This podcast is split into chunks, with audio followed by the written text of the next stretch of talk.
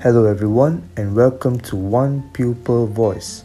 My name is Sharvin and this is going to be an introductory episode to this podcast. So before moving on, let me give you guys a brief introduction about myself.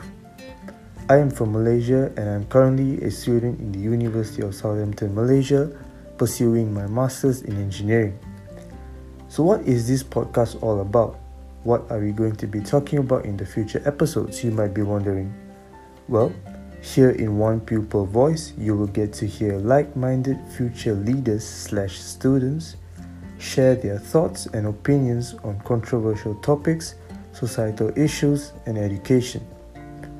So I hope you guys will have a great time listening to all the upcoming episodes in the future.